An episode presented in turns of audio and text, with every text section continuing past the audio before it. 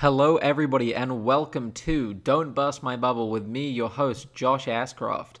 Before I kick things off with today's episode, really pleased to announce that for the second week in a row, the NBA has announced that there have been zero positive coronavirus uh, tests in the bubble out of the 344 players who have been tested. Uh, that has been the case from July 20th through July 29th, and it was also the case from July 13th to the 20th. So it seems like the bubble is working, which is fantastic news. Now, I haven't been delivering on my promise of daily episodes due to the fact that I took a mini vacation to the Upper Peninsula of Michigan. But now I'm back. No excuses. Daily episodes coming your way. So, to get you back up to speed, what I'm going to do today is in 30 minutes or less, we're going to break down every single team that is in the NBA bubble from top to bottom, every single storyline that you need to know in this compact, bite sized form so that when tip off happens tomorrow, you will be caught up on everything that you need to know. So without further ado, this is Don't My Bubble.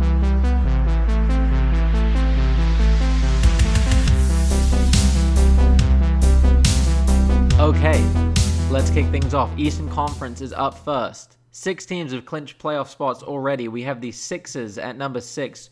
Their record is 39 and 26. Then five Pacers, 39 and 26. Also, fourth spot is the Heat, 41 and 24. Third spot is the Celtics, 43 and 21. Second, uh, second seed is the Raptors, 46 and 18. And the number one seed in the East is the Bucks, who are 53 and 12. There are three other teams in Orlando from the Eastern Conference. That is the Wizards at the nine spot right now, 24 and 40. The eight seed right now is the Magic, 30 and 35. The seven seed is the Nets, 30 and 34. First up, the Wizards. You do not care about them unless you live in DC. This is almost without doubt the most irrelevant team that is in the bubble right now. They have no Bradley Beal, they have no John Wall, they have no Davis Bertans, they have no scoring, they have no defense, and they have absolutely zero hope of doing anything worth watching. The only things I can say that is positive about the Wizards is that it might be interesting to see how Rui Hachimura has developed in this time off. He's the uh, rookie that the Wizards picked up in the draft last year. Uh, also, same goes for Mo Wagner. Could be interesting. He's been a great guy for them in very limited minutes, so he'll get more playing time. Could be interesting. Very unlikely they make any kind of push for the eight seed. They're essentially irrelevant. I don't fully understand why they are in the bubble at all. Moving on to the Magic. Honestly, the East only needed six teams to be in this bubble. They they didn't need anybody else. So we're gonna we're gonna roll with it quickly though. Bucks versus Magic could be one of the worst first round playoff series we've seen in a fat minute. I don't know what could be interesting about that series. It would just be Giannis averaging 30 points a game in 20 minutes. Uh, players to watch for the Magic are Aaron Gordon, obviously high flying dunker. Other than that, hasn't really achieved anything in his NBA career. Uh, as he said in his diss track that he dropped on Dwyane Wade, he's only, I believe, he's had like seven years in the league just wetting his feet. So who knows? Maybe Aaron Gordon is about to get uh, his more than just feet wet. Maybe he'll go up to his shins this time. Who knows? Nikola Vucevic, very interesting, great center. Uh, definitely a future center for the NBA. He's kind of the model that you're going to see more and more players, more centers being. Has the ability to stretch the floor. Really good all round player. I like Vucevic a lot. Evan Fournier, obviously, spot up three point shooter. Great guy uh, for that. He's one of the best shooters uh, in the league. I mean, fun to watch. Who knows? Maybe he'll have a hot game. And then Markelle Fultz, who's obviously interesting, just being uh, the the prospect that he was, not really living up to that. Finding a new home in Orlando, uh, somewhat living up more to the hype now, or at least we're seeing some some sparkle there. So maybe we'll get to see more of him. I guess it's nice that the Magic are in the bubble just for the sake that they're from Orlando. So, hey, you know, give some Orlando people something to root for. Moving on to the Nets. Oh my geez, we're really stretching it here, NBA. So no KD, no Kyrie, no Spencer Dinwiddie. So again, no top three scorers from your team. Uh, interesting position to be in for sure. Uh, however, this does mean that we're going to see more of Caris LeVert and uh, Jarrett Allen. Uh, so that could be cool. Um, both guys who have got huge upside, great potential. Obviously, we saw Caris LeVert uh, have that crazy game against the Celtics where he dropped like 50 points. Um, maybe who knows? Maybe we'll get to see more of that. He probably, and along with Jarrett Allen, I would imagine have made uh, big improvements during this time off. Uh, so that could be fun to watch. Now let's move on to teams you actually care about in the Eastern Conference. The Sixers, arguably the most interesting team in the bubble right now. So Ben Simmons played the entire regular season for the Sixers at the point guard position, but will now be playing in the power forward spot. This pushes Al, Hor- uh, Al Horford to the bench, something the Sixers were really uh, hesitant to do during the regular season just because they're paying him so much money. If you're paying a guy a contract that huge, a lot of the time you're not really going to be wanting him to come off the bench, but this makes a lot of sense for the Sixers. Putting Ben Simmons at the power forward position means you can bring in Shake Milton at the point guard position, who played really well for the Sixers all season coming off the bench, not to mention the fact that he's played really well in the scrimmages that we've seen so far. He's a really good three point shooter, can definitely punish teams who aren't going to follow him over screens, which is something the Sixers were missing all season. With Simmons, Horford, and Embiid on the floor, that team really had very little spacing. Shake Milton, on the other hand, you put him into that starting lineup, way more three point shooting for the team. Uh, not to mention the fact that now Ben Simmons spoke to a sports psychologist during the break that we had uh, and to sort of work through some of the issues that he's had around the three point shot. So obviously it became the running gag and meme of the NBA that Ben Simmons will not shoot a three. His form is broken, all these things. Uh, in, in preseason, we got a little taste of what we thought. Uh, might be a new willingness to be able to shoot the three uh, when he shot a couple before any regular season games started, but then that completely evaporated as the season actually began. However, now we've seen it more in scrimmages. When when he warms up, the three point shot is part of that warm up that we see Simmons doing. He says that he's feeling more co- uh, confident and comfortable with it. So who knows? Maybe we're going to see more of that. He doesn't need to hit a lot of them. He literally just needs to be willing to take them so that the floor will be spaced, and it means that when he's out on the perimeter, the uh, opposition doesn't have to pay uh, five on four anymore. They actually have to guard him. So that will be a nice thing for the Sixers, absolutely.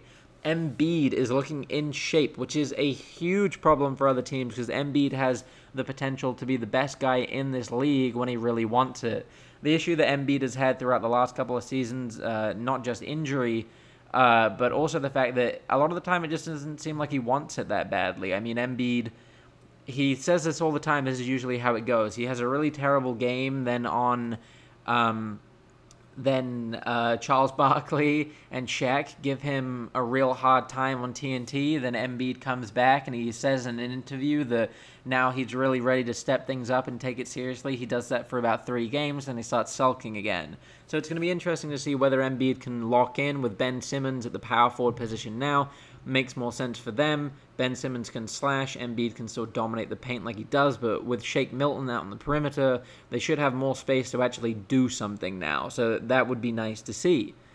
Uh, so essentially, the Sixers have now got better spacing. They're a huge defensive threat, and I would say without a doubt they are the best matchup for the Bucks, who are expected to come out of the East right now by the majority of people. They could be a real defensive nightmare for Giannis because you can put Embiid on him, you can put Simmons on him. There are a lot of options. So the Sixers, big improvement, I would say. Watch out for them. Moving on now to the Pacers, who are in the five spot, who I think are honestly a really fun team to watch, and I watched a lot of them actually through the season. Uh, Malcolm Brogdon, Domantas Sabonis, and Miles Turner were all really great. Young guys, a lot of potential who actually seem to fit together really nicely. This Pacers team have a lot of guts. They are not really afraid of anyone. They play their game, um, and they they kind of don't get shaken by too much. I think that they had a really good season, probably outperformed expectations, especially given the fact that their biggest star, Victor Oladipo, was out injured essentially until the season uh, went on its break. We saw him a little bit he didn't look that great, still coming back off of his injury. The confidence definitely wasn't there that it needed to be. And now we're in a really weird limbo position with Victor Oladipo because we don't know exactly what's going on with him. You know, we thought that he was going to be coming back for this bubble run. Um, the team said that he was healthy, but then he said, well, actually, maybe you don't know my body that well. I know my body, and I don't know if I am ready. But then, all of a sudden, now he thinks that he might actually be playing. So he's available to play for them. It's whether he actually will. could be a huge game changer for them because if you add, you know, Brogdon, Sabonis, and Turner, you add Oladipo to that, that is the making of a really great starting five and one that could definitely be a threat for other teams in the East. I think that, you know, they're not ready to go on an Eastern Conference Finals run by any means, but they could be a really fun uh, matchup for a team like the Heat in, in the first round, and who knows what they could do if Oladipo was back and playing at a high level. That's really the biggest thing that Indiana Pacer fans need to be looking for is, is Oladipo going to be playing? Because that could really be the make or break of whether they're getting out of the first round or not. Moving on, number four, the Heat. One of those teams who've probably ended up in a seed that is actually better than they are. And that's not to say that they haven't been playing really well, because they have. I really like the Heat. I think that they have the the core in place to have a deep playoff run, despite the fact that really they have one star in Jimmy Butler, and Jimmy Butler didn't even shoot the ball particularly well this season, but he's been a great leader. He's been a great culture piece for them. And also, we know he's going to turn it up in the playoffs. This is Jimmy Butler that we're talking about. This man is going to take the important shots of the uh, of the game. He's going to do them with confidence, and he's, I imagine, going to do essentially what he did with the Sixers last year, when he was the only one who was really trying to do anything to stop Kawhi and the Raptors. So I think that Jimmy Butler could really turn things up in this postseason, and could make things really interesting for a lot of teams because a lot of people, I think, aren't expecting that much from the Heat but they're really exciting. You've got young talent like Bam Adebayo, who I believe is going to win the Most Improved Player of the Season award because he's been just phenomenal and he matches up with Butler really nicely. You've got Duncan Robinson, who you could argue right now is one of the best three point shooters in the NBA, which is, as a Michigan fan, not something I was expecting to be saying two years ago when he left the program. You have Kendrick Nunn, who was obviously a really important rookie for this team. He believes he should win Rookie of the Year. He's absolutely wrong on that front, but he was really good. Uh, Tyler Herro, also a really nice up and comer. He can come off the bench, be a real firework uh, guy for them. He can shoot the three ball really well. He's confident as hell. And I don't think that he's going to back down from anything when he's out there. So I think that this team really has some great potential. They're a little better. They look a little better than they actually are, but who knows what they could do. Uh, one final thing to say on the Heat is that Iguodala absolutely scammed this team. Um, I don't know what they were expecting, but they signed him to a really pricey contract, uh, a two-year contract at that. He had this whole media run telling people when he was technically on the Grizzlies, you know, that his body has never been better and he's ready to go to a contender. And in the limited minutes that he's played for the Heat, he has been pretty awful on both ends of the floor. So, uh, congrats to Iguodala for securing the bag, despite the fact that he does not look like he's really going to be doing anything for them. Moving on to our real contenders now in the East, the Celtics. So, two big questions that the Celtics have. Can Jayson Tatum return and play at the level he was at when the season paused? After he was named an All Star, Jayson Tatum went on to average 30 points a game, looked phenomenal, was taking the craziest shots that you've seen and was making them. He had a newfound confidence that we definitely hadn't seen from him before, um, and looked like he had the potential to be a real superstar in the league, which I think will continue no matter what happens uh, for the rest of this season. But if Tatum could come in playing at that high level, there's really no limitations to what the Celtics team could do other than the fact that we've got to ask the question as well of what the hell is happening with Kemba Walker's knee. Kemba Walker had some knee issues coming off of the All Star game uh, when he played like 20 minutes in in the last part of the of the All Star game uh, on Team Giannis. Um, so that'll be interesting because he took like four months off, obviously, when we had this hiatus um, and is still having knee uh, knee issues when in practice.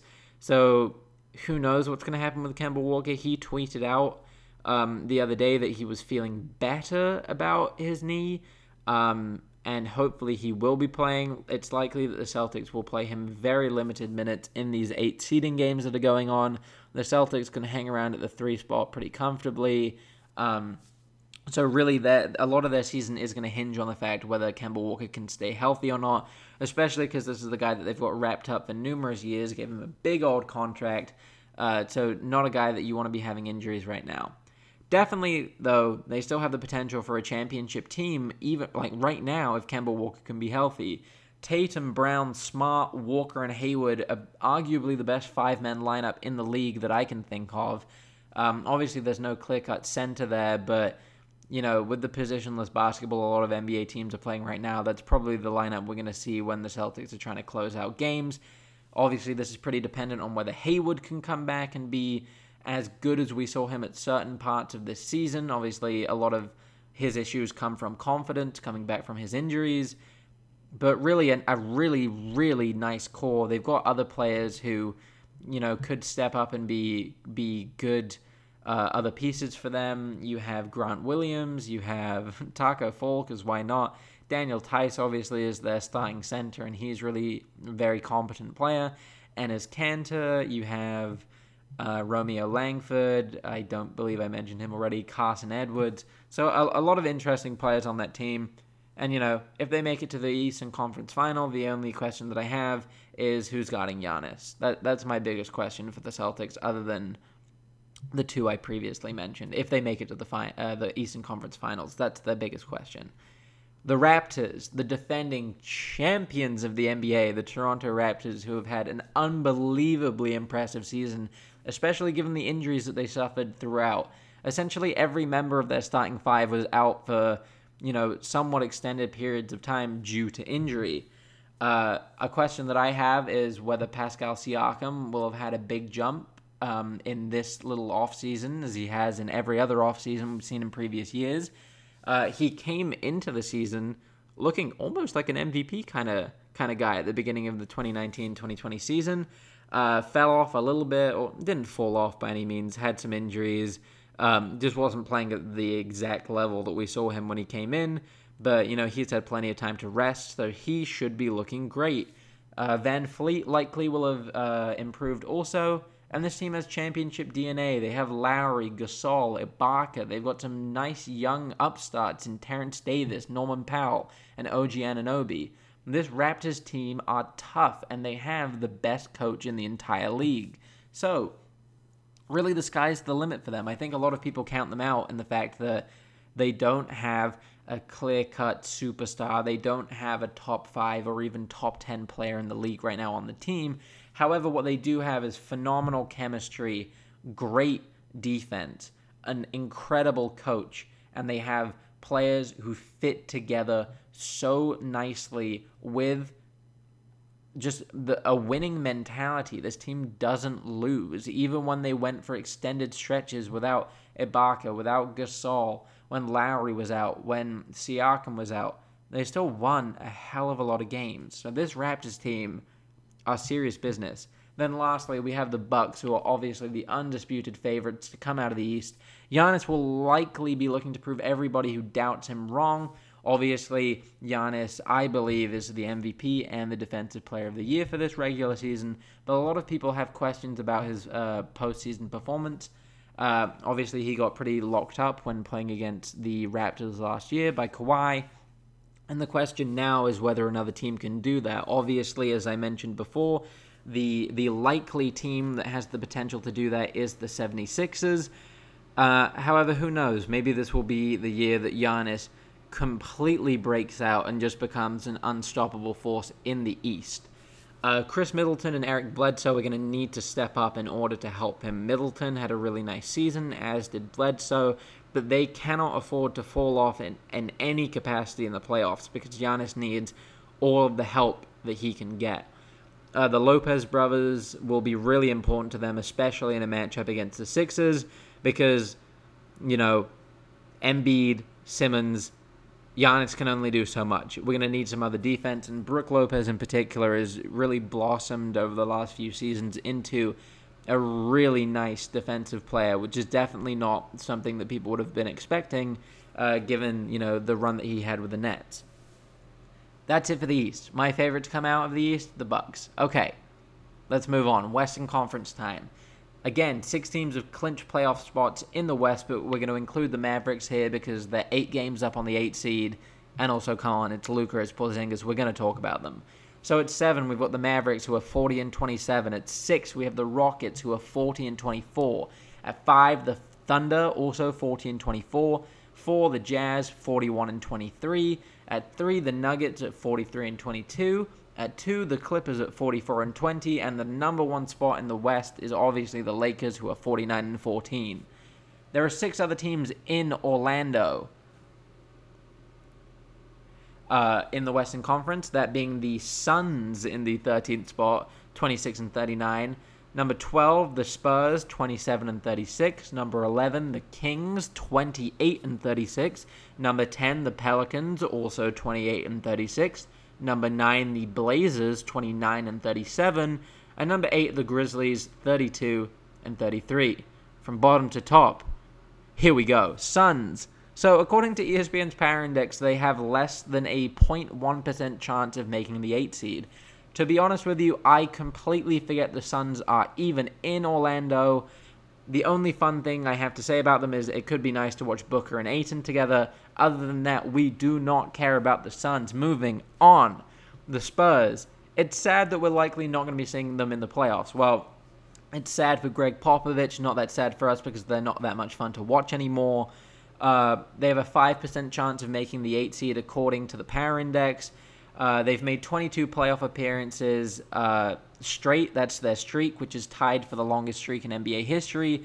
But that's likely going to come to an end. They obviously have DeRozan and Aldridge, but you know, kind of a system that hasn't kept up with the times at this point. Those guys aren't shooting threes in the way that they need to be doing. They've got some interesting young players in Lonnie Walker, Dejounte Murray, but other than that, not a lot to say about the Spurs. The Kings, hey, we're getting somewhere a little bit more fun now. Definitely a fun young core to watch in Hield, Fox, and Bogdan, but they only have a 5.5% chance of making the playoffs. This this is a young team who have been pretty fun to watch throughout the season. Uh, they also had a lot of injury troubles. Uh, the most prominent of which right now is that Marvin Bagley is out for the rest of the season with an ankle injury, which is a huge blow to their front court, um, and likely one that they're not really going to be able to compensate for. Also, they have the word Sactown on their jerseys, so we do not respect them here at Don't Burst My Bubble. Um, and that's all I have to say about the Kings. I don't think they're really going to be doing anything too significant. The Pelicans, okay, we've officially arrived at interesting, ladies and gentlemen. Let's dive into it. Zion is back in the bubble after leaving for a family emergency, so obviously that's great for them. It's looking likely that he will be playing. Um, in the first game back, which is happening tomorrow, the Pelicans versus the Jazz. He cleared quarantine. He's good to go. It's up to him whether he wants to play or not.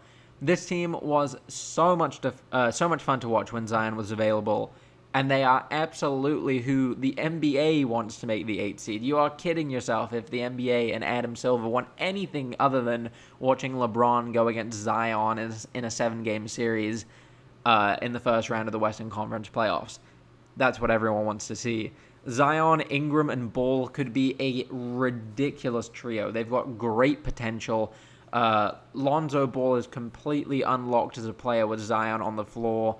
He has great uh, IQ for the game. He's got great floor vision, and Zion just completely takes that to another level. Obviously, Brandon Ingram was an all star this year. If he can return to that kind of form while also having Zion on the floor, this could be a killer offense in the NBA. They have a really easy schedule in comparison to the rest of the teams in the West going for that eight spot, and they currently, according to ESPN's Power Index, have an 18% chance of making the eight seed.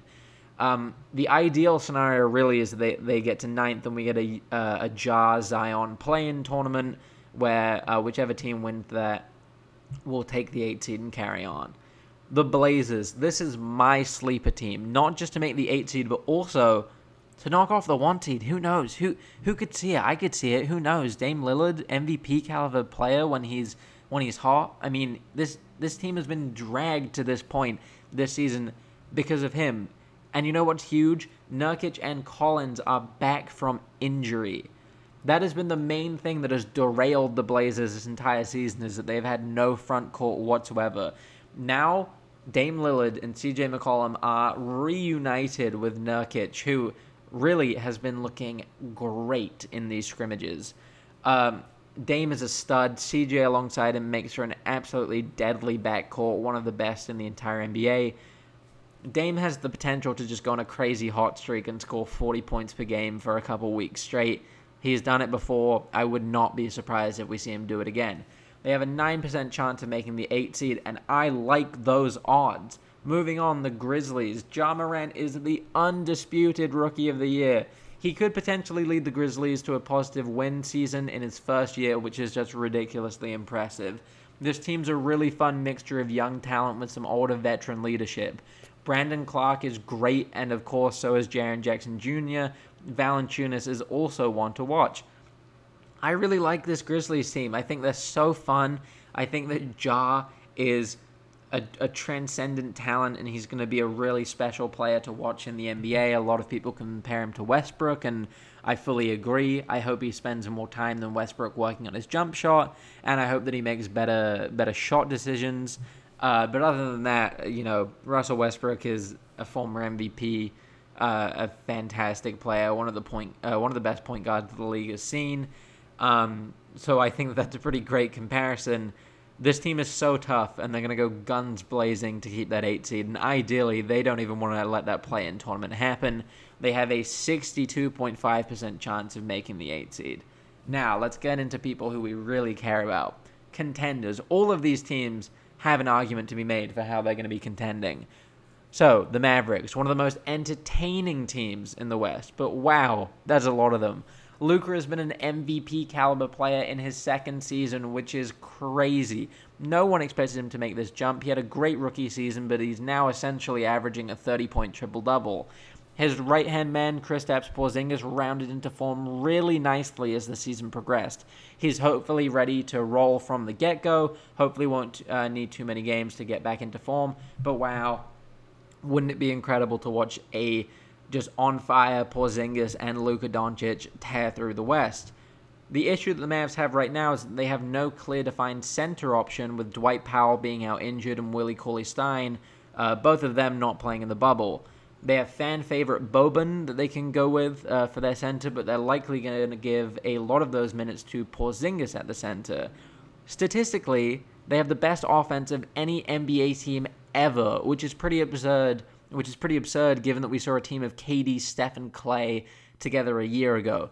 This Mavs team right now is the best offensive team that the NBA has ever seen, statistically. I know people would argue with me if I just said full stop, but statistically they are. They have great rotation players, but no clear defined third scoring option, which is kind of the Mavs' issue. Tim Hardaway Jr. was that for the majority of this season, and he was phenomenal. He had a great year. So did Seth Curry. Dorian Finney Smith is great. Delon Wright can play really well. And then obviously you have the spark plug that is JJ Barea off the bench.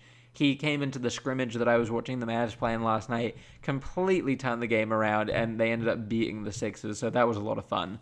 Um, one of these two uh, players of Tim Hardaway Jr. and Seth Curry are going to need to step up in order for the Mavs to make a deep playoff uh, run.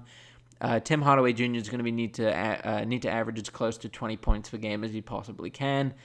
And obviously, their biggest issue is defense because who on that Mavs team that I just listed off to you do you think is a competent defensive player?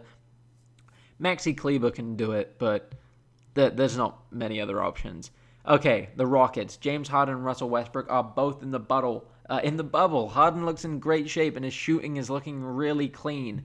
Eric Gordon tweaked his ankle in a scrimmage last night, uh, the x ray came back negative, which is good news, but this team is one significant injury away from being in a lot of trouble. They really don't have the depth that you need for a deep playoff run. This ultra small ball lineup will either work incredibly or teams are going to figure it out, and there's no real backup plan if that happens. But I have a weird feeling that this is going to be the postseason where Harden just says, screw anyone who has ever doubted me, and he averages like 38, 7, and 5. I can see it happening. The Rockets I think have the potential to make the Western Conference Finals, or who knows, maybe even the NBA Finals. We have the Thunder, the Heat of the West, ladies and gentlemen, the overachievers, but it's well deserved. Chris Paul belongs on some MVP ballots for sure for what he's done this season. They are the most clutch team in the NBA this season, and Chris Paul has been the most clutch player this season. They're a really fun uh, team to watch. The three point guard lineup that they have with Chris Paul, Dennis Schroeder, and Shai Gilgeous-Alexander um, gives just a lot of issues to teams that don't really know what to do with it, and I think it's so fun. Um, I don't know if this team fully knows its identity, but I hope they're having fun. I, I don't think anyone expected them to be here, so hey, good for them, right? Uh, moving on, the Jazz locker room issues. Maybe I don't know. Donovan Mitchell and Rudy Gobert reportedly having uh, definitely some tension there due to how Gobert handled the coronavirus pandemic, the the real face of coronavirus in all of American sports. Not a good look for him. Uh, but Donovan Mitchell has been passing the ball to him a lot. He's been getting a lot of assists with Gobert in these scrimmages. So I think that they're trying to mend things for sure. Um, people thought that this Jazz team would be better, but they haven't been as bad as everyone seems to say, at least in terms of their record. Part of that issue is Conley needs to do something, like anything at all, to be worth uh, what they're paying him. Um, that that was a real issue for them. It just didn't really work. They played a lot better was when Conley was injured and Donovan Mitchell was running the point. Uh, speaking of which, Mitchell likely will have made some huge improvements. Um, I would think in this time off because he's a young player. He's got superstar potential. I really like him. Okay, top three teams in the West. Let's go nice and quick. We have the Nuggets, who I really like. I think that they are so much fun to watch, especially if you've been watching these scrimmages. You know that the Jokic Bol Bol connection has been outstanding. Who would have thought that Bol Bol would have come in after not being drafted in the first round like he was projected, ending up 44th in the draft, injured all season with that foot injury, and now he's coming in, and who knows, maybe this kid's going to average 18 points per game immediately. God knows how many rebounds and God knows how many blocks because it has been fun. Jokic is moving nicely. He's had a couple of turnover issues, but those are going to get uh, worked out no problem. Uh, Jamal Murray has added on some muscle. He's looking really strong. Um, I think that the Nuggets uh, could surprise people. I know a lot of the uh, a lot of people rule them out for uh, contenders in the postseason. They're really a regular season team, but I don't know. I think that this Nuggets team has some serious potential. Number two, the Clippers. Kawhi Leonard, Paul George have had four months to recover. They are looking in phenomenal shape, but they are going to get screwed over because Lou Williams is going to go out and get some wings from a strip club. I'm being facetious to an extent there, but the Clippers have had some real issues in terms of players that we don't quite know whether they're going to be available entirely. Patrick Beverley was, you know, it was uncertain whether he could play. Montrezl Harrell, now Lou Williams is being quarantined for 10 days. So, what's happening, people? What's happening with the Clippers? You guys can't be affording to fall apart right now. You've worked too hard and you've rested your stars too well to mess things up now by having the rest of you blow things like for the, for everyone. Uh, that being said, I think Reggie Jackson has been super fun to watch on the Clippers. Uh, was previously on the Pistons, and then the Clippers essentially acquired him for nothing at all uh, in terms of the trade. Um, so I think that Reggie Jackson is definitely one to watch. Should be getting more minutes, um, and I think that he could really flourish in that system. I think that if everyone behaves themselves and everyone uh, plays the way that they should be on the Clippers, and and everyone sort of locks into the team mentality of hey, let's go win a championship. I don't think that there's anything stopping them other than the Lakers. Come on, we've got to talk about them. There's not that much to say because they have been covered more than any team. Uh, but let's break it down quickly. Obviously, LeBron MVP caliber season. If it weren't for Giannis putting up historical numbers in pretty much every category, uh, LeBron would win the MVP, but he shouldn't, and he doesn't deserve it. I know that he's trying to really push that media narrative, but he doesn't deserve it at all. Um, because he has alongside him Anthony Davis, who arguably could be the Defensive Player of the Year, also an MVP caliber candidate, also a top five player in the league. The biggest issue for the Lakers right now, and there aren't that many of them because they are a really solid team in almost every area, is really just depth at the guard position. They don't have that much spacing.